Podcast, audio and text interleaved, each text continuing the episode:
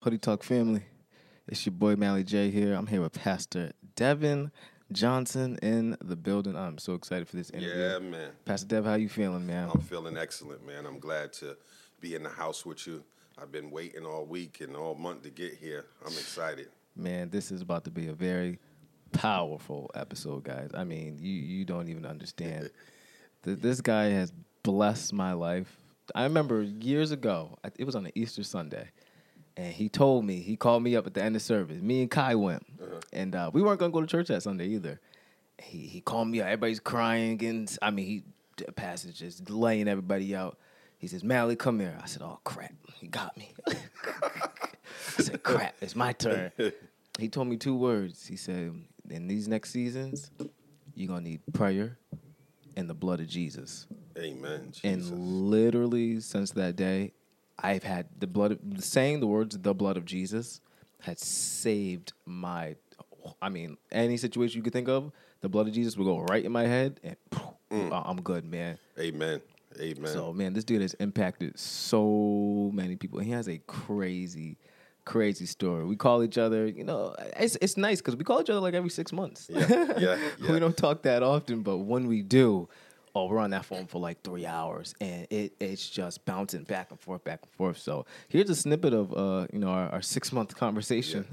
and so the thing is too, Mally, is that me, you, and and I, we're both next generation ministers. We're next generation. We and the thing is that, you know, I seen you transition. So my thing for you was only you know I only gave you the word of God, but personally as a brother, mm. as a mentor, as a friend, as somebody who may influence you, I knew that you was going to come out of that stage as being a kid. And mm. just being a kid in church who was anointed, you were different than all the kids in church. You were you were ready. You didn't mm. do the Sunday school like everybody else, but I knew that you was going to become a man.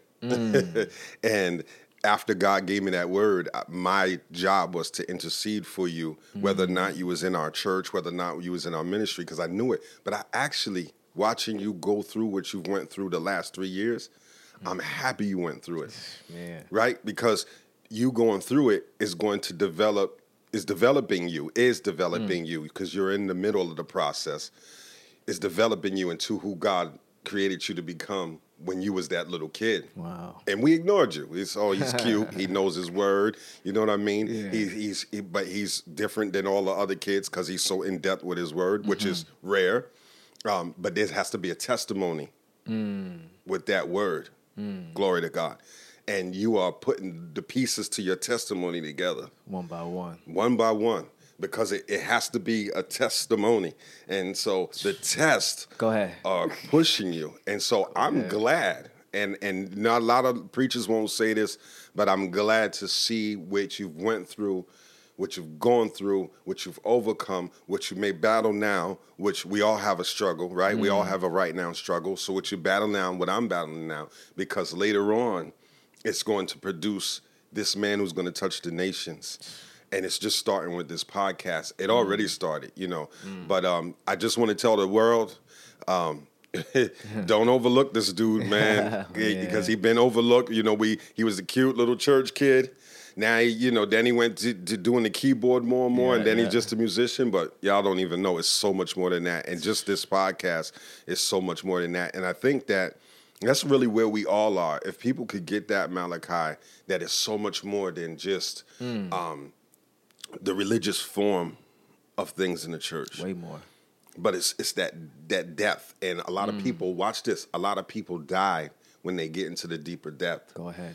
They die there because they say oh you know the image was i'm supposed to carry my bible dress nice and be there on sunday struggle in on wednesday night. Nah the real testimony the real christ being the hope of glory being brought out in you is when you go through all hell when you slip and fall when you go through things um, you know to the folks out there who are in situations right now that you said, I never thought I'd be battling or struggling this. Yeah, yeah, because because there's a lot of us that's you know we're in this place where we never thought I'd be up against this battle. I never thought I would uh, have a, a, failed marriage or mm. be struggling with alcohol or struggling with this. But guess what? You're struggling, and God still loves you. And that struggle, uh, no matter what we would tell you, it's all part of the plan uh, to get you purified to who you're going to become. So go ahead and go through it. Go ahead and take your fall, mm. slip, fall, fall on your face, cry, repent, get up again, and do it, and rinse and repeat all over again. and because once you do, because you will come out of it Mm. Once you come out of it, whether you grow out of it or you get delivered out of it from some Holy Ghost move or just prayer mm. or you just get tired of it, you will come out. And when you come out, it's going you're gonna be pure as gold. Man, That's for all of us. I'm gonna call this episode the battle because um we man he, he's right. He's he's known me for a long. See, here's the catch. He's known me physically my almost my whole entire life, but spiritually, this man has known me for decades mm, that'll go over somebody's head. Mm-hmm. And, and it's like he's seen me before I was me. So every season that I'm in, like he literally catches me in in every single battle. We we've had conversations down in, in his shop, and, man, and we were both at our at our lowest. Uh, do you want? Yeah. We we can talk about that. Yeah, we were both at our. let me tell you something. Yeah, man. I never thought the day a pastor would call me to speak into their life mm. in their hell while I'm in my hell. I've never seen that day come. You know, most pastors they try to fake it and you know, oh, your God's gonna get you out of it, but at the same time, behind closed doors, they doing dirty. Doing but dirty. man, this this man had he had stepped down for a couple years, and he called. I was one of the first preachers he called, mm-hmm. and, and, ever since that day in, in that garage, I realized like, yo, this dude is a life partner. He's my mentor he's everything. So so Pastor, take take us through your story, man, because you got oh man, start from the top to the bottom. The top to the bottom. Well, um, first of all, what a lot of people understand, yeah, what a lot of people understand is that for all of us, things don't always start off bad. Mm. Um, so, like my upbringing wasn't all bad; it was actually real good. Mm-hmm. Um, and I was raised, you know, like most of us, grandma's house uh, my grandma, my granddaddy, um, and we just had a tight knit family that was just it, it was like m- many of our families was close mm-hmm. always together tight every holiday together i mean everything beautiful but then my grandmother passed mm. um, and then after my grandmother passed my aunt passed um, my aunt Cena Duncan um, she passed and those were the two glue two glue sticks of the family. They were the patriarchs. They mm-hmm. ran the family. You know what I mean? My grandfather, but them them two, and they were the ones that, to me, from what I know, were the most spiritual. Also, yeah. Um, and the family died. It fell apart. Everybody went their own way, and it was wasn't like bad. Everybody went into survival mode. Mm. I understand it now. For years, I didn't understand it. I bashed. I was bitter towards everybody because uh, I was the baby. Yeah. You know what I mean? We were raised, my uncles and I, like you're on, you, you was mad, there's mad in his family. too many. but, you know, they, nation. if you don't know, these cats look, they're all like brothers. We were just saying this before the podcast, yeah. right? Yeah. And so they all look like brothers, the cousins, the everybody. You just don't know who's you who because they all, and they all closely their genes. So, you know, I was raised almost like the baby brother, but I was the nephew. Mm. So I was the baby. So I got to kind of sit next to my grandmother and watch everything happen, but then I had to watch it on my own, um, and that threw me into the street. It just it threw mm. me there. The bitterness, not knowing. Everybody went into survival mode, but I was left there. Oh wow! I was left there to figure it out. Mm. Nobody had, you know, nobody could really tell me nothing because everybody was in survival mode. The grief destroyed the family wow. bond. Um, and so I went into survival mode, but my survival mode led me out. And um, mm. you know, growing up on the at, at the park, I'm, I'm, a Rose City. Like when people Rose say City. Rose City, I lived on every side of Rose City. So oh, I can't even just say I'm a Mopsick dude. Because I done did Oakwood No. I oh, done yeah. did Mopsick, Laurel Hill, East Main Street, Ross wow. Street. And then where I didn't live, I had spots that I hustled at. So were you around when um I was my aunt was telling me the other day on by the West Side Bridge, you know, the mm-hmm. bridge is right here. Yeah. They said there were actual houses there. Yeah. So that was a little bit before me. Oh, okay. Yeah, okay. that, was, that was the real okay. West Side community. Yeah, yeah, yeah. yeah she was telling me like from police station. Every, everybody's grandma was right there. Yeah, everybody everybody. Yeah, that's bef- that's before my time. Okay, So okay. I'm after. You know what Okay, I mean? I'm, okay. I'm after that. I'm the sportsman. I'm the the King Center. Okay, what was okay. left of it? You know what I'm saying? What was left of It it? like coming we were the remnants. Yeah, Mm. exactly. So we were the remnants. So I was that. I was I was when Mopsic was built. You know what I mean? yeah. Um. So and I mean the Mopsic apartments, but. You know, so I'm. Like, I always consider myself. I'm a Rose City dude because I've been Greeneville. I, and like I said, where I didn't hustle, I had spots. Where I didn't hustle, I, I put in work. You know what I mean? And so, anyhow, on that note, leading my life there, uh, putting in work in the game. For long story short, um, you know, and then it got worse because I the the game. See, the game for me, Malachi, was different than a lot of other people, and and I credited my difference to my mom. And here's what I say: this when my mom knew, because my mom was still in grief when my grandmother passed, and Yeah. and we didn't really live with my mom. I didn't, you know, and. When I moved over there, that's Oquino, Mob Sick, you understand? Mm-hmm. We were surviving. So when my mom found out I was selling my little dime bags of smoke, she pulled me in, mm. right? Right. Shout out to one of my man's moms. I love you, but you told on me. and she pulled me in and she said, Listen, I know you out there selling reefer. Mm. Realest thing, I will never forget. This lady can tell me anything. She's told me some sweet things and has blessed me. But the realest thing she ever said was this day. Um, I know you out there selling reefer. I can't stop you. I'm trying to do the best I can. Here's the deal. Mm-hmm. Don't be out there telling. Mm. You're gonna get locked up. Don't be mm. telling. Don't run when you when y'all out there fighting, because if you out there, this is what's gonna happen. Don't be no punk. Don't let nobody take nothing from you. If you go down, you go down, because it's Yeah. gonna happen if you stay in this. Yeah. All of that happened. I, I never opened my mouth. I rolled to the death. You understand? Yeah. All of it happened, but that came from my mother. Being a single mom, that's all she had for me. Yeah. I ain't even gonna try to, to to limit. And and believe it or not, after a while, we we was getting so much money. She needed that paper. Oh. she needed Wow. that paper. And so, but it was a lot of pain in it. It was a lot of pain. Mm. You know, through her being real, it was just a lot of pain because that wasn't the family dynamic. And then you go on, fast forward, because I could be all day with this. Yeah. Um, you know, I'm in it. I'm in it to win it. Uh, it's good times, bad times. Guns is busting. I get shot. You know what I mean? Um, Yeah, I got shot twice. Talk about it.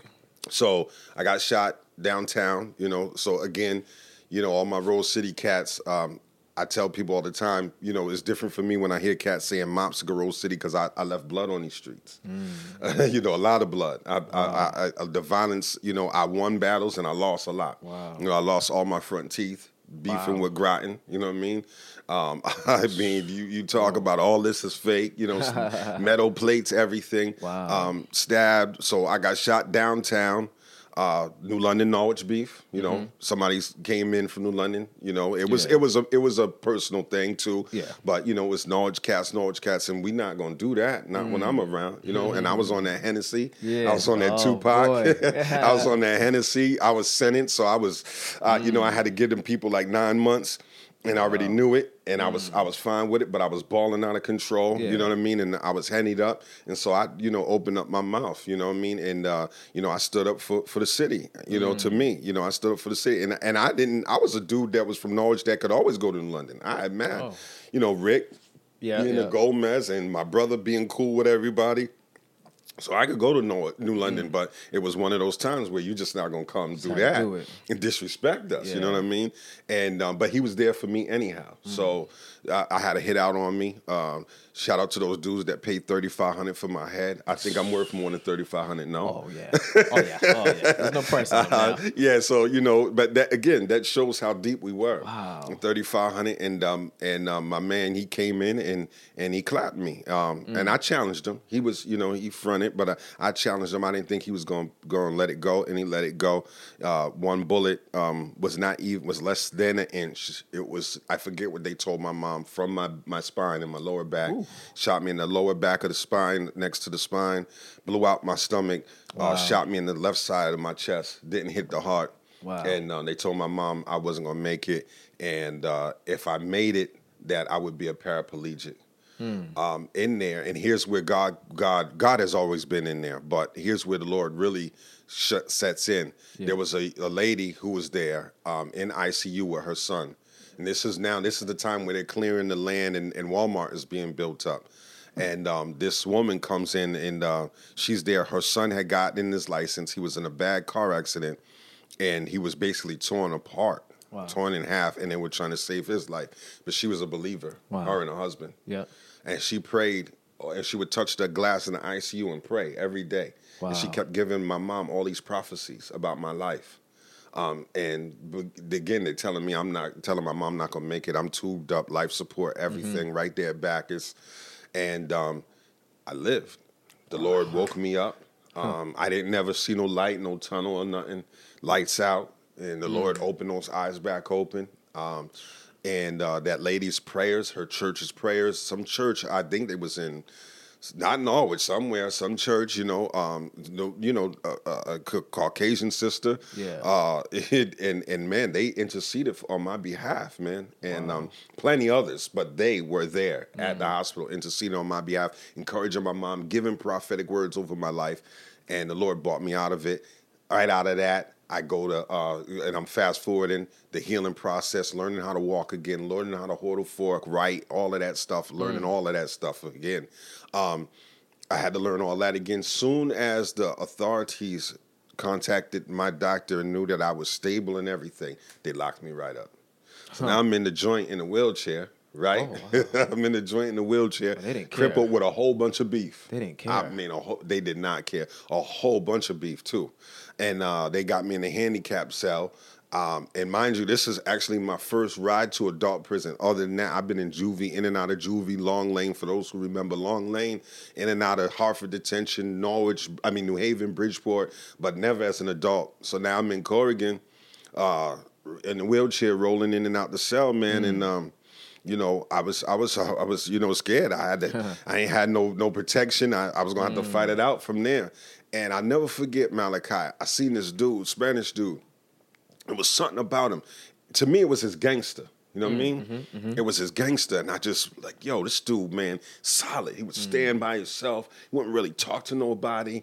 You know, I, you know, I see him, and and so I just saw, you know, I loved gangsters at the time, anyhow. You know what I mean? So, mm-hmm. um, I was just drawn to this dude, man. And you know, and you know, growing up, you think that's some funny stuff, you know, and, Yeah. and you in jail. So, Yeah. and back in those days, for y'all, don't be offended, but we said gay. Mm-hmm. It wasn't as offensive and all that now. So I was like, man, I didn't want to be on no gay stuff, no, Yeah. no, none of that in jail. You know, you know, uh, at ninety, about 97, 98. and um, and I finally spoke to the dude. You know what I mean? I spoke to him and he was like, I was like, man, you know, where you from? You know, I was on some street stuff. Mm-hmm. He's like, my brother, don't talk to me like that. Oh wow. And dude chopped up big. He about 6'2", 6'3", Oh, Puerto wow. Rican cat. Scars all on his face. And I'm like, man. So then we lock up, and I had another dude in his cell, Jamaican dude, long dreadlock. He had been shot by his brother-in-law seven times. Me and him used to sit in the wheelchairs and build. And he used to tell me, you blessed, you blessed. So the, anyhow, long story short, and, and when they locked me up in the Bible in the in the in the cell, it was only a Bible there, and I used to read it, read it, mm-hmm. read it, read it, right? So the Spanish dude comes over. He's like, "Yo, I didn't want to seem like I didn't come off disrespectful." He was mm-hmm. like, "But I'm I'm not like everybody else." Mm-hmm. But he was like, "I would like to talk to you about the Lord." Mm. Not even knowing. not even knowing, right? Mm. And and and this dude, man, who uh, God bless this dude, Miguel. He came to visit his sister from PR. He was a boxer. He was about to be like pro, and he found out her boyfriend was beating her, and he beat him to death, and he Wow. never made it back. He had ended up doing twenty certain years. Wow. And this dude learned how to read and speak English from the Lord, and this is the dude who introduces me to the Bible. Wow. Yeah, It- Whoa. he introduces me to the Word, man. and that's how it all started. and that's that. what That was the start. Outside of my upbringing in Evans as a kid, you know, you know, we went to Evans as a kid. Um, so you know, outside of that, so I believe that when the word says you train up in a child in the way they should Yeah. go, and they will not depart from it, that Oh, seed yeah. that my aunt and them planted, it was there. it was there. It was there, and God connected it and in in, in Miguel, and then I was in the cell with a Hell's Angel that buried three men alive because they after that they charged me while I was in prison for what I was sentenced for uh, for pimping and all of that. That's really what I was sentenced Wow. for. Um, they came and charged me with murder. So while in prison, they took me out. Channel Eight downtown, everybody downtown, you know, and locked me up for murder. You know what I'm Got saying? you, man. That Yeah. that that that's Guys, that's only the beginning of his battles. Mm-hmm. that's not even. We didn't even get to the to the to his building of the church, man. Right now, Oh, you, you see the stronger than Oh, cancer man. shirt. You know oh what I mean? my goodness, man. man we, we we definitely about to we definitely about to chop into that. We're gonna need a part two, y'all. Yo, so so here's what we're gonna do. Let, let's talk about your battles and how you got out of them. Mm. Let's start with this one. Talk about um your battles as a man, because Ooh. we've had some serious conversations Mm-hmm. about this, guys. And when I tell you this dude has grown my manhood in a way that no other man can. Let me tell you something. I've known preachers for like ten years and I can never tell them, never could tell them my deepest, darkest secrets and not be looked at differently. And I mean that. I mean some of your top preachers in this this side of the Rose City. I couldn't tell them nothing from the porn to the girls to, right. to hanging out with the boys to smoking. I couldn't say nothing because I already knew I was going to be looked at. I was going to be looked at like a wet dog Mm-hmm. sitting on the front pew. It happened to me not too long ago. And and but when I tell you this guy opened up to me about manhood, oh my goodness, I'm, I'm just gonna let him just go off on the battle of manhood. Yeah. Well, you know, manhood is is um it's an everlasting battle. Um it's so before I go that further, I'll just throw this in there about manhood because I was imparted into a, by a lot of men in my life. Men excuse me, were instrumental in my life. My granddad, I had great uncles. These are men who worked, you know, all of that. But being saved and fast forward, and um, when I was locked up, it was an older brother who was there. He was finishing up a 30 year sentence. And um, I was just on fire for God in, in jail, man. Just, I mean, on fire, joy, out of the out of control, facing 120 years, and I just had joy, man. Um, the Lord just really, just was doing it for me, and I was hungry. Um, and this brother, he was from New York, older brother, man. I never forget him. And um, we were talking, and he said, "Son, you're gonna be battling your flesh till you die." You and I was so um, young, on fire, and religious. Mm. It took years for that thing to set in. I mean, years. Yeah, I mean, I was in ministry when it finally set in. He was like, "You're gonna be battling." He said, and this is what he told me. It was a gem. He said, "I never forget." We was going to commissary, and he said, because every time you get over something and every time you get closer to God and His light shines, you're gonna see more about yourself that you need to get rid of. Yeah. He said, I've been mm. walking this walk in prison long, mm. 20 something years in prison long. I've been walking this walk and still been battling with the flesh. Now, mind you, I'm up against a life sentence, and he's like, You're going back into the world just like I am. Right? That was prophecy. Because that wasn't the, that Uh-huh. was we wasn't even close to going back. Matter of fact, they was telling me to get set up to be there forever. Wow. Um, so you know, he's like, you're going back out to the world, and we gotta in here. We're only limited to the porn mags, the you know what I mean, to, in jail, at beef and all of that. But when you go back out, you're gonna find, and this is a lifetime battle. But for me, my biggest battle and exploration to manhood and God was through sex, fornication, dealing with women was my biggest struggle, which me and you have talked about. I talk about to all the young brothers. Um, I make it now. I make it a point. Um, but one of the things is is that listen, we're in the in the in the preaching of the Bible. Let me say it like that. And definitely when it comes to manhood, we. The, so what you saying that about me and your connection about our our talks Yeah. is because we're telling we're, we're giving the bible do not do this do not do that do not do this but you're up against a physical body that you mm-hmm. live in that you externally you see all of this stuff that's good mm-hmm. gratifying to the flesh yeah yep. um, you're saved but your friends were experiencing this oh, yeah. fun and then you go back to your bland bible mm-hmm. you know what i mean life Oh, yeah. right because you went through it oh, just yeah. like i did that in itself is a struggle mm, right? Mm. and then you start to find out you know and and and then you uh, however it starts for each individual man or woman mm-hmm. porn because most of us are ex- exposed to that early before we're saved Yep. but everybody gets their little bit of whatever it is. Thank you know god bless those who didn't. Mm-hmm. And then sex. Mm-hmm. Um, so there are people who you know they definitely don't have to go that route they can stay abstinence and everything but there are those of us and especially those of us who come from already experiencing these things Yeah. we have a harder struggle Yeah. and you can't kill yourself and the preachers can't kill you Mm. because you already tasted that side So when Christianity gets boring, when God is silent, when things don't look like they're moving in your behalf, when your faith is weak, what are you going to turn to? That or what you've known, which helped you get through in the past. Whoa. And grace is there for that. Mm-hmm. Right? So my struggle beginning, and this is why I keep it, we'll say for, for lack of a better term, I keep it real with all of my younger brothers in this walk when it comes to fornication, weed, alcohol, anything. Because when I was going through, I came home, I, I, out of jail now. I man, the Lord delivered me, y'all, from doing 120 years in prison, right? right. So that's that was my offer. My my uh-huh. and then my deal was 60 right? Okay. Okay. Then then they was like, if you don't take the 60 today, you go to trial. It's 120 years. Oh, wow. They don't tell you life in Connecticut. They give you numbers, Yeah, right? yeah, that yeah, ma- makes it worse.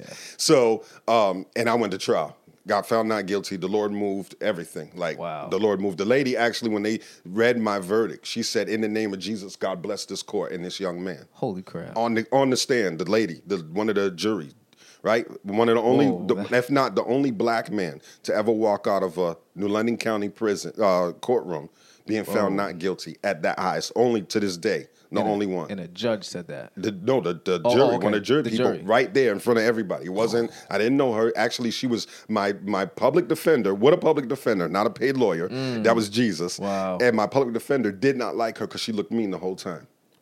She looked mean the whole time. Everybody else was white. She Mm-hmm. was the only Hispanic lady, and she looked mean. Like she did not like me the whole time. Wow. And that's what she said. Me and her never met, never seen her again. Nothing. You know how powerful that is because literally in in heaven, I, I talk about this often. There's there's like courtrooms of heaven. Yes. And, oh, you that's know, good. Yeah, yeah, Jesus, yeah. I Oh, felt yeah, that. yeah. You see Holy where I'm Ghost. going, and, and it's crazy because his life was literally on the line, and it took a heavenly jurisdiction Come on, man. to Come set his verdict. So, so how old were you when you were in that when you were in that room? I was in uh I was I was uh 20. 20 years old, you know what I mean? Whoa. Yeah, I was 20. Wow. All this started at like 19. You know what I mean? And so I was 20. So I get out, I promise God I ain't going to do nothing, right? Mm-hmm. Anybody would promise God that. Even if you are not a believer. Hungover. You're going to promise, man. I, I'm standing, hold up. It gets crazier. I go outside the courtroom. My family does not come because they are, I'm, I know they're scared. Yeah. I'm going to get that time. They don't want to watch me go down and get that time. I'm standing out there because I got to wait for a ride. Mind you, this is two years I've been in jail fighting this thing. I ain't been outside in two Oh, years. so it might have been a little longer than that, right? wow.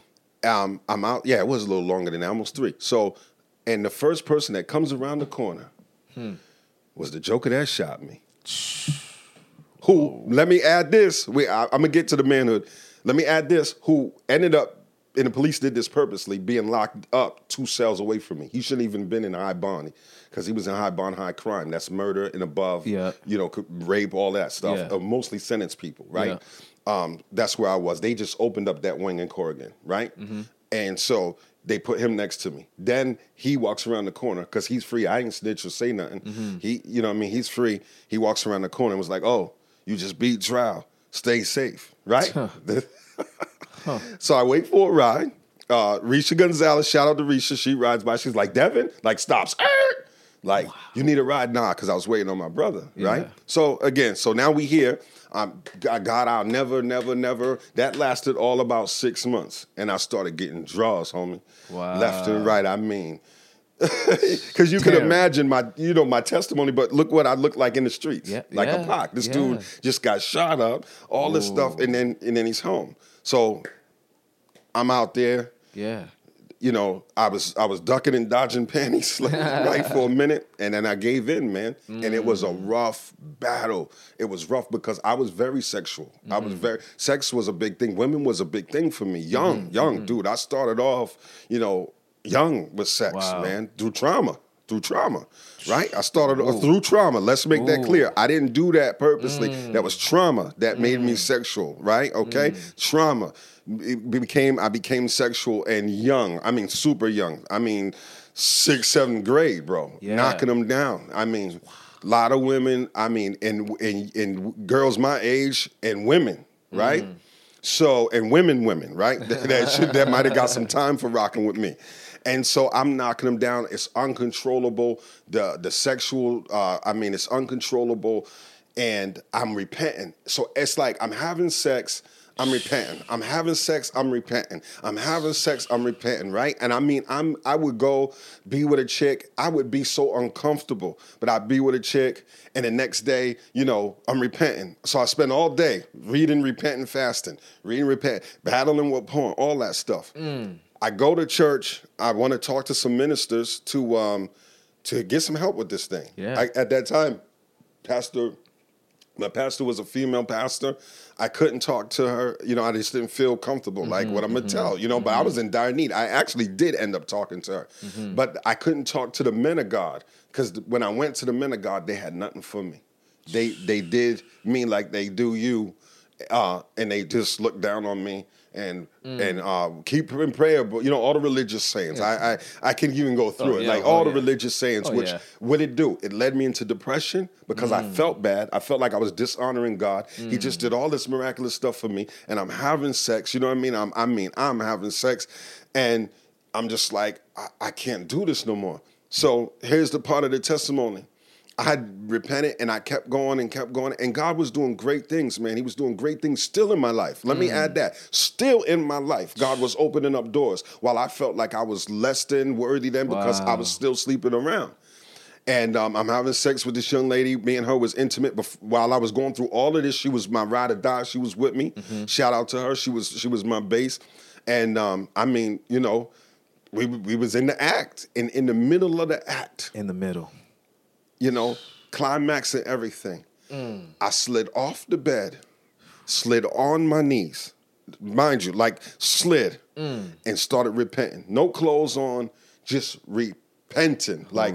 I couldn't do it no more. I I had lost. It it, it wasn't fun. Yeah. It was now. I was just. This was all a, a release. Right, and it was a release because I didn't have the weed no more. I didn't have the drink no more. You know what I'm saying? So all I had was this. I would, I would, and I was. It's funny how you start limiting stuff. when you in the struggle, when you in the flesh of the struggle. See, they don't tell you this. This is why Malachi and me build like this. But we start, we start tapering and customizing our battle. right? We customize our battle. customize So.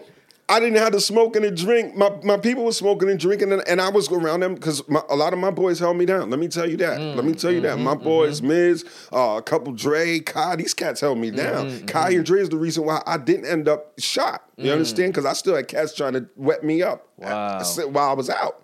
Um, and them brothers held me down, coming to my porch, like, you know, with the sticks out, like, homie, we got you. And I'll never forget Dre, rest his soul. I love him, man. I don't want to cry. But I told him, I said, yo, I'm good. I'm serving the Lord. He got me. He said, nigga, you serving the Lord. These niggas finna kill you. You better hope the Lord. and I, hey, and he had me, he handed, he was trying to mm. hand me the, the, the nine, but I didn't take it. You know what I mean? And sure enough, that day, I, I'm jumping, y'all. That day, those cats, just how Dre and Kai came and told me, came, and Wow. they came to wet me up, and instead they just turned around, you know, and they was in their van, AKs out and everything, Wow. right over there on Tarman Street. I was walking, I was broke, I was walking, walking to the Y to work out. Right, still keeping my jail regimen. Walking to the Y to work out. The van slid back. Mm. They pulled the hammers out, big joints. And I told God this. I said, "You didn't deliver me to die. I can't swim. I'm not jumping up, jumping in that river." And I had tears rolling down my face. And I already been shot, and I'm not scared. and if you don't save me, you're not who you say you are. And them cats sped off. Shout out to Dre and Kai. People don't know my my bond with them. Wow. It's, that's brotherhood, homie. Like, and they was really like, ain't nobody touching you. Like, you know what I mean? You sound stupid with the Lord stuff, but you know, and they No, street no, no, cats. for real, for real, You, know, for they real. told me straight up, like, For dude, real. you put in too much work to be talking about the Lord. You Yeah. better take this hammer so you get your head blown off out here. But he saved me. So you know, now I'm in this thing. I slide. I'm fast forwarding back to my sexual Yeah, yeah. stuff, and so I slide out. I start repenting. Poor woman. I know she she didn't know if she had the bomb or, or what it was, Yeah. but it wasn't that, baby. It was it was it was it was conviction, and I couldn't do it no more. I I extended extended myself, and I and like I was saying, we customize our struggles. Struggle. So I stopped, and so it was like almost God in turn. I won't take the smoke, I won't take the drink, but I got I got this. I need something. To help this flesh. He's talking to me right now, guys. Yeah. Y'all don't even know. He talking I'm to me talking right to everybody, right? Because we, because because for for listen, Malachi. Here's the thing that the church needs to tell the truth about.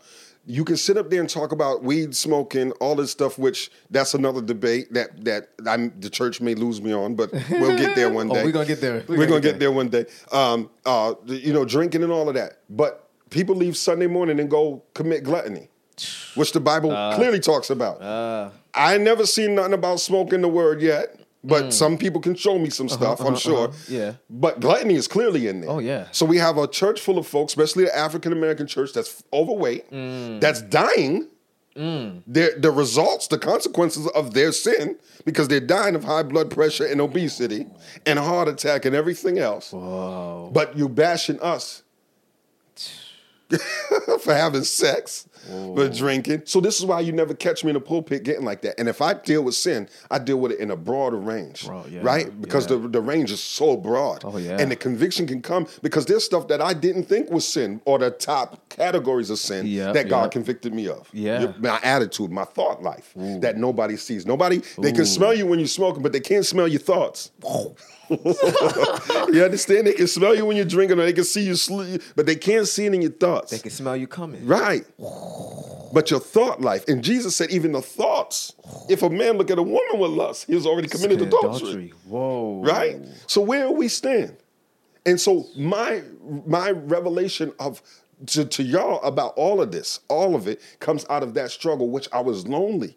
I was so broken because I couldn't get no help. And I was going to ministers saying, help me. Going to men of God saying, yo, I'm having sex. I'm knocking them. Look, I can't control this thing. Mm. Fast forward, the Lord delivers me. That that day helped me. It did not deliver me, but Yeah. it helped me significantly oh, yeah. because I it just I and it was all everything that I was doing was no longer fulfilling. The sex used to be fulfilling, seeing the chick, all that, bagging the chick, it was all fulfilling. Now it's no longer fulfilling.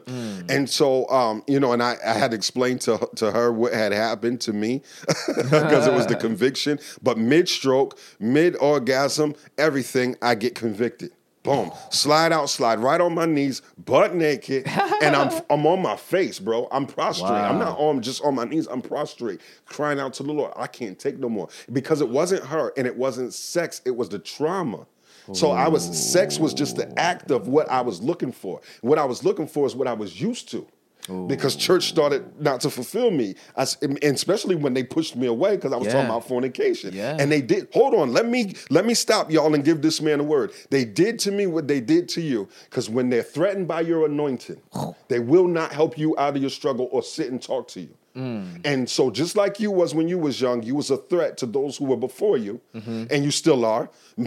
I was a threat. Yeah. And I hadn't even started preaching yet. I was a threat and I didn't even start preaching yet. I ain't even stepped in and start doing sermons. Mm. Yeah. And I was a threat, just like yourself. So these ministers now, they're not helping, they're not saying nothing. Yeah. I have to step and talk to some women of God Mm. who bless me. But that didn't feel good. The men of God should have been like, and I'm sure there was probably men out there, but Mm-hmm. Yeah. not in my circle, not Yeah. who I could reach. Yeah. And uh, and the women of God, and they just prayed for me. They couldn't really enter into where I was like Mm-hmm. a man can. But listen, these things that you're struggling, to, you're struggling. You always have to think. Every struggle I have with manhood, um, fatherhood, and every other hood, staying out the hood, Mm. it all deals with where I'm at in that particular part of my point of my life. Mm-hmm. But never did I know. And here's where where people get it twisted. I never knew that while I was going through it, and yes, I was having great times, great, having great sex and mm. everything. I never knew that God was going to bless you and bless mm. other men through that testimony. Yeah. I never knew that God had a plan for that struggle. I wish somebody would have told me God got a plan for your struggle and left me alone. Got a plan for your struggle. right? Now the only challenge is are you man enough to tell everybody that you was in church, that you was sold out for Christ, that Christ delivered you from doing uh, years and years in life in prison, all this other stuff, Yeah. and and still you you you gave me God a promise that you couldn't keep. Thank Mm. God He knew I wasn't going to keep that. You know, women are beautiful. These things do feel good to you, Oh, yeah. uh, contrary to popular belief. Oh, yeah. right? And sometimes it takes years. Sometimes it takes. It doesn't even take. And and, and many people not gonna like what I'm about to say, but sometimes it doesn't take deliverance as far as the gospel goes Mm-hmm. to get you out of some stuff, it takes natural maturity. Mm. Because you until you mature, you don't have to really in, in different areas, you don't see yourself needing that thing as a vice. Mm. Right? So so there's some people who can mature out of sex quick, Mm-hmm. but they can't mature out of alcohol because wherever it's linked to in their life. Mm. Ooh. Especially if it's in their gener- if it's in their gene or their bloodline. Right? There's some people that can shake weed, but they can't, you know, or shake coke or whatever it is. Right? So for me, it was sex. It was chicks. It was it was the pornography. It was everything of anybody who know me, know my past, is get, hear this podcast gonna be loud because they know how I was with the chicks, right? Loved it, and I love chicks. Was they held me down? They- They mm. held me down. Not outside of sex, they mm. held me down. Y'all do. My crew of chicks, yes, y'all do, right?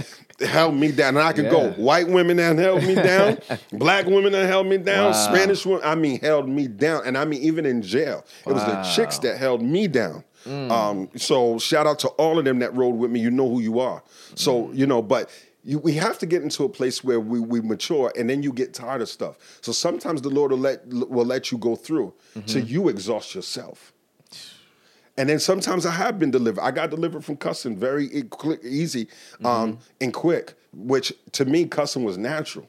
You're right? Mm. Yeah, You know what I mean? yeah. My, my grandmother cuss you out and Oh, cry and pray. yeah. Right? She'll cry and by the time she's done cussing you out, I ain't cuss you good. I done seen her cuss down police, back down cops in front of the house and everything. This little four man. foot something woman cuss you out and cry and pray and then and then read the word and speak the word over her life, right? um, but so cussing, I got delivered quick.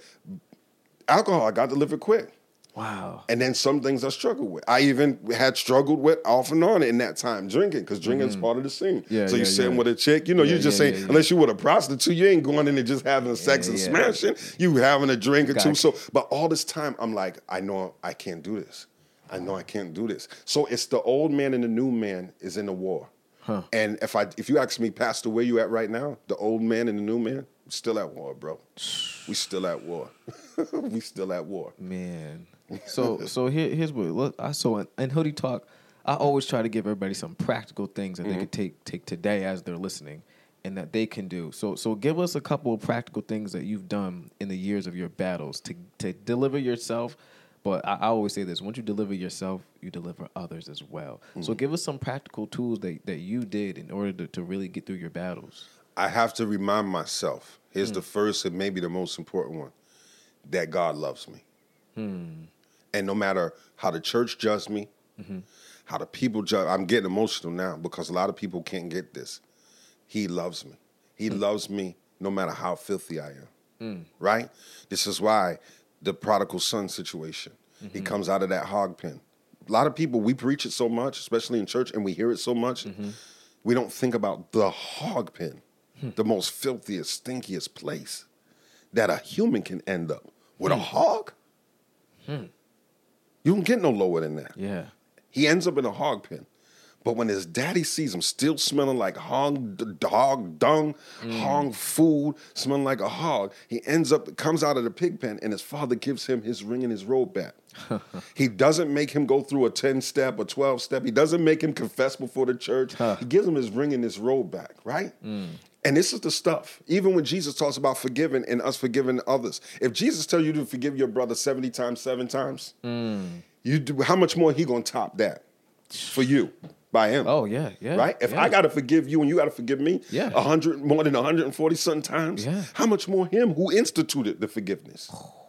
So I have to remind myself, and and and it takes me a while. This has been a hard thing for me because I've struggled with how love is because my dad wasn't always around. Yeah. My dad dipped in my my father, father, not my grandfather and all them, and they just provided. You know what I mean? yeah, they could yeah, only yeah, do yeah, so yeah. much. Yeah. But my dad wasn't really there. I mean, so so to say the father's love to me was like, I don't know. My father, I didn't feel like mm. my father loved me. You know, when he died, he I knew he loved me, but you know what I mean. yeah, but I didn't yeah. feel like my father loved me. So I had to go through a whole process, and I'm still going through. Ho. I am still get it clear. I am still going through the process of understanding just how much the Father loves me. He loves me. So no matter now, y'all are rightfully so judge me, rightfully so count me out. All of that comes with the territory, comes with life. Um, but the Father's gonna love me regardless of where I end up. He's gonna mm. love me. Now, The question is, is that I always remind myself, what am I forfeiting? because most of the stuff, Malachi, I'll be honest with you, if I could tell you, and I am going to tell you, man to man, it narrows down to most of the stuff that we do struggle with, they're all distractions. Yeah. You understand? They distract you from purpose. Yeah. Right? Um, it's it's really rare that somebody will say, "Well, you know, I went through this and it helped me. It Yeah. propelled me. Sex didn't pr- push me anywhere, but on my face. You know what I mean? yeah. Or to discover my conviction and how wrong it was. I mean, look, I was fornicating, but I was doing those women wrong. Right? So it was a bigger story than just getting a Wow. nut. I was doing those sisters wrong. I didn't care for them. I didn't have nothing in my heart for them. And that's really mm. where the conviction came in. I'm on top of this woman stroking. I don't love her. She know I don't love her. Ain't no love there. That was what God was convicting me, not the act. Sex, He created it. it's great. He created it, right? We create humans by sex. What greater mm. force do you have? Why do you think porn and all that stuff is so big? The very thing that creates humans. Sex sells. Sex sells because it's power, it's life. But I'm on top of that woman stroking. I don't love her. I don't care. I don't love nothing about her. Like I do, you know, I Yeah, like her. yeah, She's sexy or she turns me on, but I don't love her and I don't have a future with her. Oh. And that's the conviction. I'm knocking them down left and right, having sex, but I don't love none of y'all. And that's Mm. what convicted me because now I have the love of God in my heart. And how can I be trying to fulfill you and gratify you? And I don't love you. And and that man just started to die because there ain't no love there. It meant more to me when when I was running around free. Mm. Having no love was part of the picture. It's part of the game. Yeah. it came with the territory. That's true. But I'm not living there no more. That's true. So now I'm not in that territory. Who I connect with, I gotta love them. Mm. And I don't love her. And she could do better. She can get somebody that's gonna be on top of her with Mm. passion, who care about her health, her bills, her kids. She got kids. I don't care about none of that. Mm. Never did. But she accepted me for that again and Wow, again. They do. Yeah. Right? Yeah. Because everybody's out to heal their own trauma in broken areas. We mm. all want to be distracted. So even mm. having a bad man will distract me from the from the pain of having a good of having a bad one before that. It'll distract me from the pain. So even if it's just having somebody to come home to, Yeah. or knowing, even though I got to chase this joke around and fight other women and troll them and all of that, mm. it's a distraction. Whoa. And so we can't let our distractions fill us. So the first thing is the love of God. The second thing is reminding myself that He's not done with me yet. as a pastor, as no pastor, as just a father, He's not done with me yet. Whoa. He won't be done with me till I die. Whoa. and He's still not done because He's gonna bring me It's home. gonna- yeah. Oh yeah. so He's not done. As long as I'm living in this flesh, Mm. His grace and His power have to be there. Have to. So the uh, it, it, it- filling myself and how I do that is I, I read on and I have to do this over and over again because I have struggles over and over again. Mm-hmm. I, my battles didn't end with fornication. I had to then battle violence. I had to battle anger. I had to battle Mm. Yeah. depression. Yeah. Come on, I can keep going on and Oh, and everything else that every other person battled, I battle it. It's just harder for us because we're in the pulpit. Mm.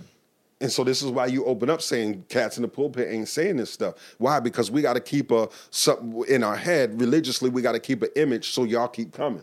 Huh. Give me five Malachis and four sisters that's real, and we can change the world. I don't need 150 folks who don't want to be real. I need 10 who know how to mm. press in and say, We all filthy, but I'm still a prophet. I'm still an apostle. I'm still mm. called by grace, mm. just like everybody in that word was Yeah. right? Because when we look at the word, none of those people except for Jesus was right. None of them. They were all a mess. Oh, yeah. So when we look at ourselves, we're all a mess. I don't have time to be digging through your mess. Ah. I got to take out my own garbage. Whoa. oh my goodness. I don't need to sift because they say, you know, even the police will tell you that you can find a lot by a person's garbage. I don't have time to be digging in your mess. I'm taking out my own garbage. I'm cleaning my own house. I don't have time for it, right? So I, I focus on my own mess and my focus on my own stuff. But I have to remind myself. So anyhow, I was saying this that I remind myself by reading on the love of God, worship. Um, You know, even that time when you came to the shop and blessed me, and I called and asked you for help, which real recognized real. I don't have I don't have a problem with that. My my my position in the church or my label in the church does not neglect me from talking to a man who may be 10 or 15 years younger than me. I don't care how old he is. If that boy got revelation or that sister got revelation, guess what? I'm calling them. That's a fact. And especially God put you on my heart, so I'm definitely going to obey. You had a mm. word for me. Mm. But there was another pastor uh, John Monahan, he would come around to the shop mm-hmm, and talk mm-hmm. to me at that same time you was. And um, he told me, he said, through this. Now, mind you, y'all, what Malachi's talking about, when Malachi, this is good. I'm trying not to get emotional again, but when Malachi came around and God was using him for my life, this is, and this is just three years ago. Yeah. I had lost everything, y'all. I had built a, a good empire selling cars like I was selling crack. You hear me?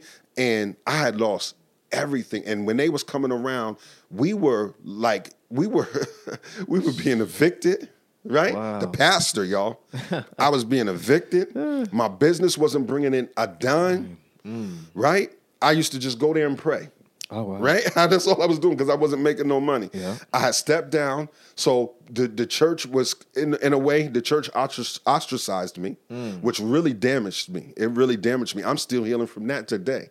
Ostracism is, Mm. a, is, is a bad thing that the church does in America. Mm. But that, and it has a tribal thing because in tribes, the last, the worst thing you could do to a person to, pen, to uh, penalize them is ostracize them for the rest of the tribe. Mm-hmm. Wow. So the believers ostracized me because there was all these rumors about me, um, and it was no love. There was a few that came through and and hugged on me. You, um, who who didn't have his own church per se, he just has a ministry, but didn't have his own church, and and some others. There was some others, but for the most part, the majority of the church ostracized me. Um, I was losing everything. My wife had just had about what what a lot of people don't know this, but had about what, what they said was cancer. God Wow. healed her from it, but through her being sick and taking care of her, and the money not being there, we lost everything, evicted, end up living in a hotel. Right, the pastor, right, the pastor end up suicidal. Um, Janae Williams, rest her soul. I had a pistol, my pistol, which I should have never been keeping, but because of my life, I always kept Yeah. me a little hammer around. I had my pistol and I was sitting there and I was looking at the light in the hotel and I thinking to myself, maybe I should just end it right now. Janae Williams, rest her soul, calls me on the phone. I didn't have her new number locked in because I would have never picked it up. and she starts speaking to me. Could barely breathe from the lupus, could barely breathe. Ah. And I'll never forget, I- right now, I just feel her voice ripping through my body. And I put the pistol down. Later, I turned it in, but I put it down. She don't even know I'm sitting there, and she's revel- talking about revelation and times and dates and prophecies and words I gave her. And I put the joint down. I'm in the suburban, in an old suburban. My man blessed me with after I bought it from him from the auction. He blessed me with it because I didn't have nothing. And and I put this, I put the hammer up under the seat and just started minister to her. Later, got rid of it, so she saved my life. But I'm looking at that light. My whole family's in there. All the stuff we had, everything I built, everything's in storage. I don't have Wow. Nothing. I don't even know where we going. Whoa. Mind you, I done laid folks, you know, God done used me for folks in life. I done mm. been to Africa, I done been Peru, the jungles, a church is planted over there and everything. And I'm sitting homeless. Feeling less than a father, less than a mm. husband, crying, broken, God forsaken me. And I'm living in a hotel where I just stepped down where we was having church at. I'm at the Comfort Inn, bro. Right? Nowhere to go. and I don't know what to do. Right? Wow. So then the temptations come because I'm so mm. broken, the mm-hmm. smoking, the drinking. I want to do everything because now the church don't care. You understand? Oh, I ain't no pastor. I might, you know, and they done ostracize me. Oh, I might as well get back out here then. I, I always You hear me? that. They ostracize. Listen, church folks, you want to push your brother and sister deeper, closer to the enemy? Ostracize them Whoa. Ostracize that. And I say that sarcastically, but with, with anger, because this is what we do to people in the body of Christ. And even in mm-hmm. families, because there are a lot of people listen to your podcast, they're not in church or whatever, mm-hmm, but mm-hmm. even in families, you ostracize me. Yeah. And then you pull me when you need me. Oh, Mally's not doing right, but I need a word. Uh, I can overlook it. I can overlook Mally having a kid. I talked about him, mm. but I overlook it when I need a word. Uh-huh. uh, Holla, hey Mally, can you pray for me? Right? I won't mention how many times I got. I won't mention Oh, how many it. times I got the calls. I know it. Oh, I know it. Wow. Right? So now you just use me for my anointing and then ostracize me when I say I'm, I'm going to do different than you. Or God called me to step down, right? So, um, and, and, and let me tell you, through all of that, it has been knowing that I can go to God as rusty, dusty, filthy, and everything to go to, I can go to Him and He'll love me. I can believe Him and He'll love me. And even when my faith has been the weakest, He's going to love me. Mm. And He has taken me through with all of that. I haven't been always strong in faith. I haven't always been declaring scripture. There are times that I go through and I don't do any of that because I'm so weak and so exhausted from the battle mm. that I don't do any of that. It's nothing but the grace of God that has kept me, but it's my knowledge. Yeah. And, and, and it's my knowledge of who I am to mm. others, right? You really have to sit down sometimes and recognize who you are to others. Say that one more time. You Say really have to sit down sometimes and recognize who you are to others. You may not be the pastor, you Uh-huh. may not be this, but you're somebody's father, you're somebody's Mm. brother, you're somebody's friend, you're somebody's son, daughter, whatever. You are something to somebody. Yeah. And you don't always see it because you have so much pain and you're so distracted by bills and everything Mm. else, but you are something to somebody. Wow. And what keeps me keeps me outside the love of God, you know, my weak prayer, my weak faith at times is knowing I mean something to Malachi. I may not talk to him every day, but I mean mm. something. I mean something to this one. I mean something to that one. As a father, I mean something to my kids. Like no matter what the church and the world brings me through. Go there. These jokers, I'm Superman. I'm provider. I'm I'm Abba. I'm Abba Father. Right? I'm Abba. Yeah. I'm, I'm I'm the replica of God that they know. Ooh. And that's the and and they're gonna learn more about God through me than anybody. Holy I can smokes. I can tell them to read every night. I can tell them to pray every night. I can put scriptures all over the crib and, and have the crib looking like a mini church. Oh. If I'm not who I am as a man and not as a church or as a Christian and as a dad.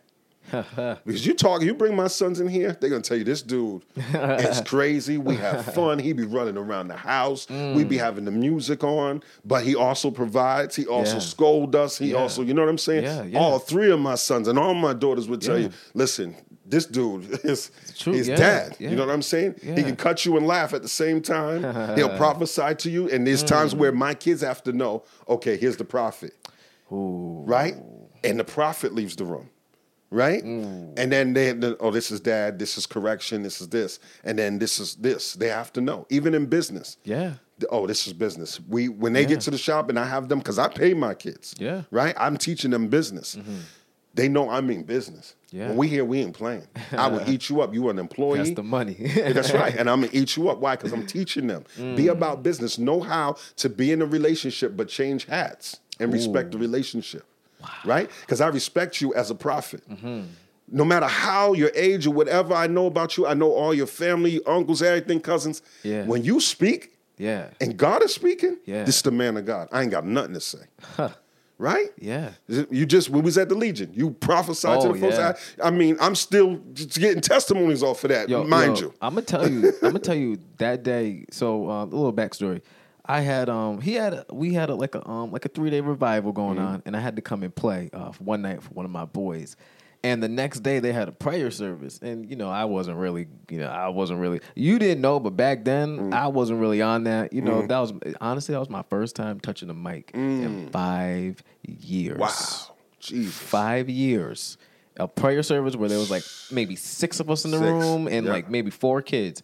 And dude, when I when I was on the keyboard. I was on the keyboard. Jesus. Oh yeah, we about to go there. I, I was on the keyboard and I wasn't trying to do nothing. You you might not have known, but I was probably hungover that weekend too. Oh, I was in it. I was in it then, but I still knew if, if I could touch them, if, if if I could just touch the hem of his garment. There it is. There it is. There it is. If I could just, if it I could just get close enough to it and go grab it, I'm good. I won't Yeah. take my life. Yeah. I won't take somebody else's right. life. I won't go. I won't go knock this one off. on. I won't go hang out with. I just know if I get this close, I won't go that far. Mm-hmm. So that day we, we did it, and, and Dev said, "Mal, get up." "I keyboard stop." The room is dead silent. And another thing too, church folks, stop using that keyboard as a way to enter. Mm. Stop doing that because you're doing us dirty. Because a lot of times mm. we as musicians, we need to be I ain't even gonna do it to him. Mm. So so I, I was there and and Dev handed me the mic and dude, we took off.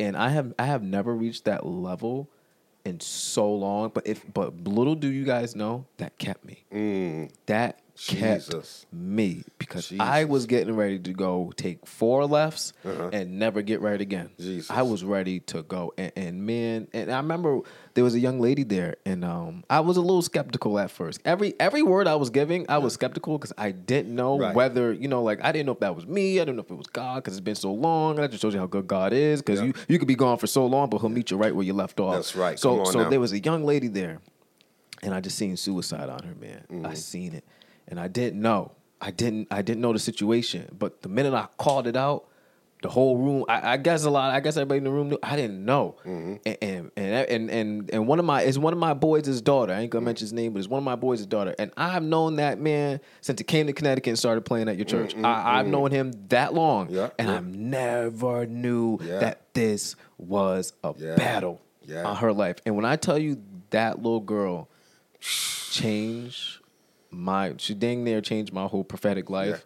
I've realized I'm needed. Yeah, that's right. That's right. And you hit it head on. And let me tell y'all too, he that wasn't the only one. Not only did was he head on with suicide, but he laid hands on one of my daughters and mm. had her oh. spitting Oh. up demons, throwing up. Mm. She threw she threw up. I just with her on the way here.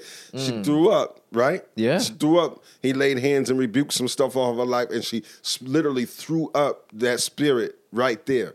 So that goes to show what we've been talking about. Yeah. Look how God used you. Yeah. See what I'm saying? Yeah. In in the midst of what you would consider you a low point Yeah. or, or Oh. your filth. Oh, Look yeah. how I use you. Because it shows that the power of God is greater than our flesh. And his love is greater than our sin. this is what I'm saying. But what I'm supposed to do, try to figure out where you at and then tell you be inactive. So then the, watch this. Here's how it usually works. I tell you you're inactive Mm-hmm. because you got mess going on, whether I know or not, hmm. or you just don't look yourself. You're inactive. Sit down, right? But then the little girl commits suicide. Oh. So that means this, is this Jesus? Suicide prospers hmm. because the sin that Christ was crucified for, we set somebody down for it and told them they had no and they had, they were unable to activate their anointing because of the because of the things that Christ was crucified for. They're they're fighting, Uh-huh. but we have somebody who needs the word from somebody who's battling. Oh. Which actually you was probably at your strongest point because you was at your weakest. Haha. oh yeah. My yeah. greatest messages and times have been at those lowest points. points in life. weakest. At my weakest, lowest, inefficient, ineffective, in my eyes, been the strongest times God has moved. Whoa. All the time. So you move, you get freedom because you moved all that joint. You prophesied to me, my wife, the, the suicide, the demon that that that my daughter spit up. You you did all of that. All God used you. He mm. did not use me. Mm. That that this is the mystery. This is the things that we need to talk about. Why didn't he use me? Hmm. Why what was he trying to do by using you to enter in what I couldn't enter in? And I fasted and prayed for the three days. and you come from the hangover, right? Whoa. But watch how no, let's go, let's go there, Malachi. You mm. come from a hangover and cancel out death. Ooh. A demon, that was a demon spirit in that child. A canceled out demon spirit of suicide, and then the demon spirit of the thing you was battling with, um, and a whole bunch of other stuff. I don't mm-hmm. want to tell her story because you can mm-hmm. have her on the podcast. Oh, yeah. a whole bunch of other stuff that you don't even know she was into. Mm. She spits up that demonic force. She throws. She literally throws it up. Mm. Tangible puke from somebody right? Because there's a difference than habitually going and saying I don't care no more than being in a struggle. Mm-hmm. But see, the thing is, in the midst of your struggle, you were never detached from your purpose because you were there. Ooh. You were there.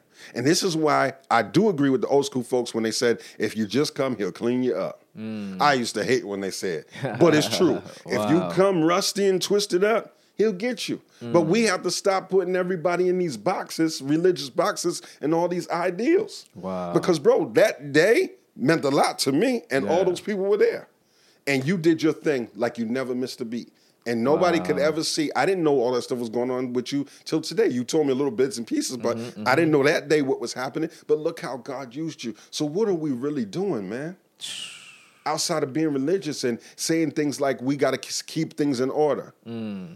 Right? No, let's release people to Mm. be free and you in Christ, those who are there, everybody else that's being groomed and matured in their walk, when they get to that place, then you know. But let's release people to be free in Christ, Mm. and let's be free so that people can come talk to us and share, so that we don't have believers like we do committing suicide. Wow. This thing, that thing. God gave you authority over suicide, bro. And that young girl had been through counseling. She had Mm. been through you man, all types of stuff. She ain't even from this area. All yeah. types of oh, stuff. Yeah, yeah, you're right. Yeah. Yeah. And she had been through all of these homes and all of this stuff. Wow. And here you come, and she was like 14, 15. And here you come and you cancel that thing out. She had been cutting. She Yeah. had been, Oh, I mean, yeah, yeah, bro, yeah, yeah. Yeah. She Yeah, had the scars that. to prove it, and you didn't even know it. She had a she had a hoodie she had a hoodie yeah. on that day. Yeah. Yeah. The scars to prove it, man. Man, so here's what we're gonna do right now because we're, we're we've been in this moment. We just have we just didn't hit it. I'm listen, guys. I, I'm gonna let Pastor Dev give you guys a word for that young father, Mm-hmm. for that young mother, for whoever may be listening right now. You you might be in a struggle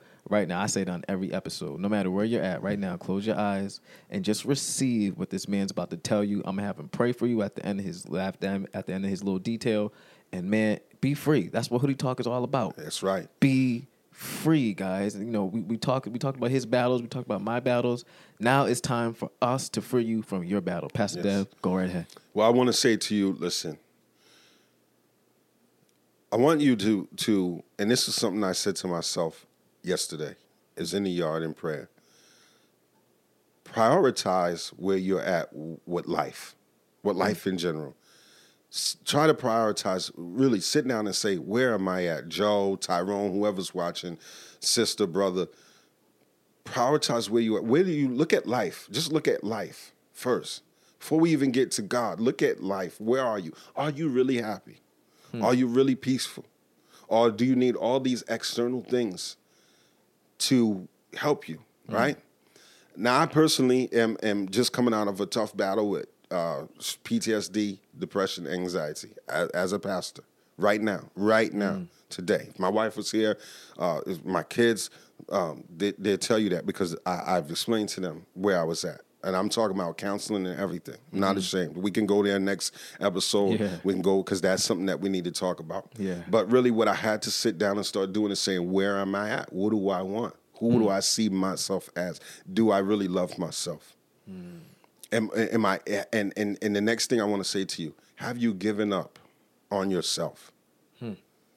Have you given up on yourself? Everybody has dreams and goals and visions, and whether they be spiritual or spiritually ins- influenced or not, you do have dreams, goals, and visions. But have you given up for yourself? Have you settled for that bad relationship, that abusive, mentally abusive, or emotionally abusive relationship? Have you settled for that uh, that boring job that you're on? Where where have you settled? Have you settled? Have you settled for that church where you're not even active? Where where have you settled? Have you settled? You know, have you just settled that to be high or to be drunk or you know to to to distract yourself with these ways of of coping, these coping mechanisms? And they are some of them really help, but they're distractions because they leave you in ways that when you have to bounce back or you need more and more to to be able to cope. So where are you at? Where's your have you given up on yourself? Have you mm. given up on your dreams? Now, to go to God. Have you given up on the ability after hearing all that we have talked about today? And we ain't even touched the surface, me and him. but have you really given up on the power of God? After hearing all of this, can you really say that He won't touch you? That He mm. won't use you? That He don't love you? I don't care if you're atheist. I don't care if you're Muslim. Really, I don't. I got Muslim buddies. I don't care if you're Muslim or whatever. Have you given up on God and His power? Have you even experienced it yet? Right? Because He loves you. We just telling you pieces of what we've dealing with and, and talked about, but it's so much deeper for me and Him and others listening. Right? Your story is no different than mine. You can listen to mine and say, you know, my uh, that's deep. And you may have not the jail experience and the shooting, but your your trauma is bad also. So don't don't uh, you know neglect yourself nor neglect your pain. Your trauma is bad also, and it's real.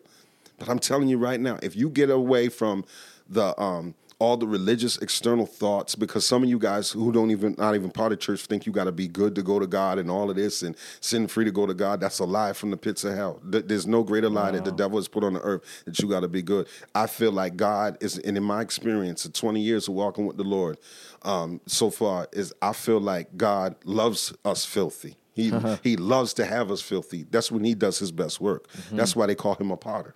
Right? He loves the clay filthy. so, you know, and he loves it mumpy, bumpy, and moldy so he can get out. He can deal with your anger, whatever, all of that, abusiveness, whatever it is that you struggle with. Yeah. Um, he can deal with it. So you got to give it to him. And if you've never given him a chance, because Malachi got a lot of people that love him, and this podcast is not just for believers, but give him a chance to love on you. Wow. Give him a chance to change your life. You hear my story, homelessness as as a, as a Christian, as a believer, as a pastor, homelessness, losing everything. Um, but guess what? When I looked this morning, he gave it all back mm. and then some.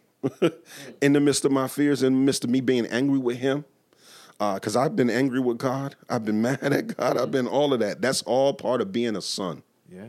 Right? I'm a son, so my my my my kids are not always going to be happy with me. They're not always going to agree with me. Nor do I always agree with God, but I love Him as a father, and I talk to Him as a father. So I would say those things. If you could listen back at this podcast, listen to the the stuff we talked about, but listen to what I'm saying. Where you at? Where have you neglected or forgotten or given up on yourself, your dreams? And then where you at with God? Eh, Just try them, try them, try Him, and try them again. For some of us, a lot of saints listening today have given up. You're just giving up church, the mess and all that. And I feel you, man. It's messy, but everywhere is messy. It's mess on your job. The mess in your church is just a reflection of the mess on your job at the end of the day. So, and you keep going back to work, right? Um, there's mess everywhere. So the messiness and all of that, yes, it's there. The church isn't perfect. We're imperfect people serving a perfect God who we're all trying to love. And in the midst of that, sometimes we bump heads because we one big family. We don't always agree. Sometimes we got to leave each other alone. That's part of life. But you can't you can't allow the people um, to stop you from entering into this God who loves you. And so, if anything I say today, what and all that I've been through and all that I talked about, and even my recent struggles, the greatest thing that has delivered me is He loves me.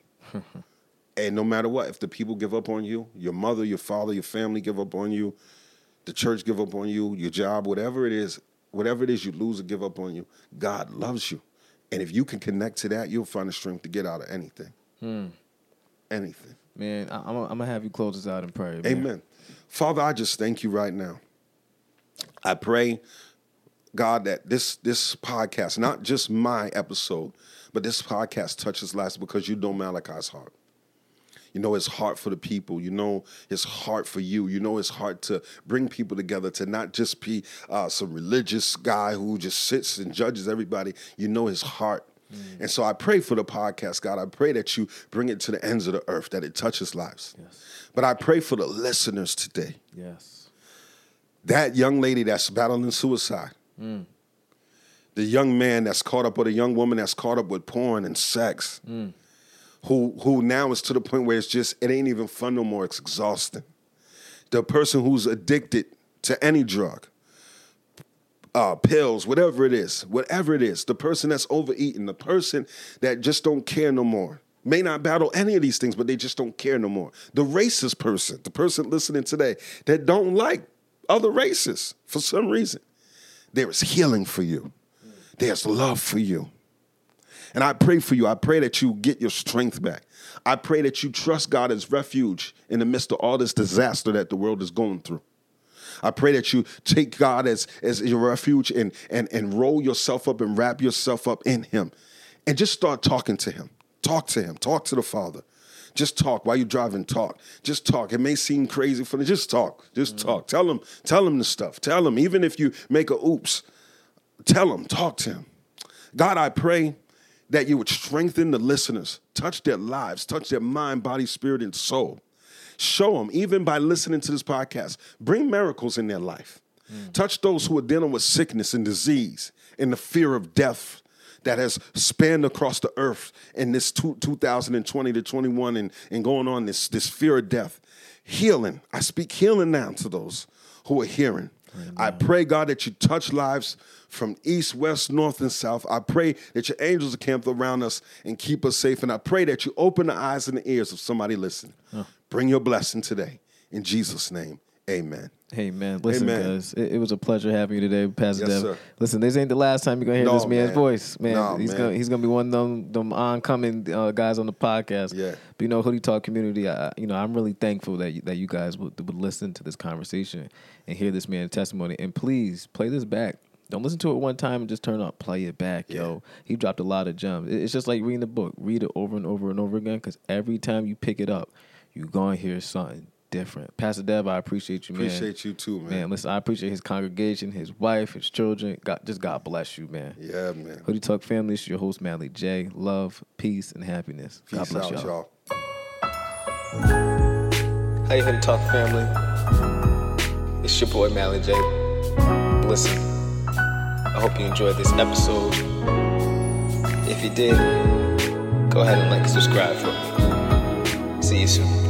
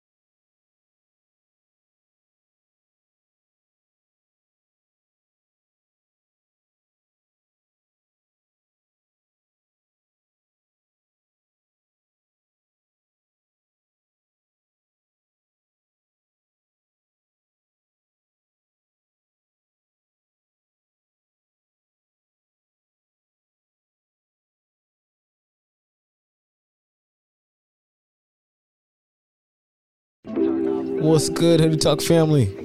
Thank you for listening to this episode with me. I hope you guys enjoyed it. Listen, do me a favor before you skedaddle out of here. Be sure to subscribe to the channel. Yes, please. Subscribe to our podcast, Apple Podcast, Spotify, wherever you're listening right now.